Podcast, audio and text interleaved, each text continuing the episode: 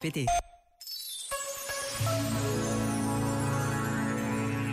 O horizonte das nossas vidas é sempre um reflexo do nosso olhar. E o nosso olhar depende muito do modo como vemos a vida e aquilo que ela nos vai trazendo. Penso que todos percebemos quando se diz que a vida não é fácil para ninguém. Viver custa. Às vezes custa mais do que outras, e perceber nesses momentos que, mesmo assim, a vida tem sentido, não é fácil. Perceber e ver que nesses momentos a vida pode ter um horizonte e que esse horizonte pode ser amplo e largo também não é fácil.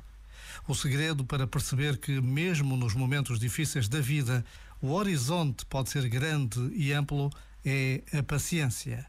É a paciência que nos diz que a vida tem sempre surpresas, mesmo que aquilo que nos traga não seja exatamente aquilo de que estávamos à espera. Este momento está disponível em podcast no site e na app.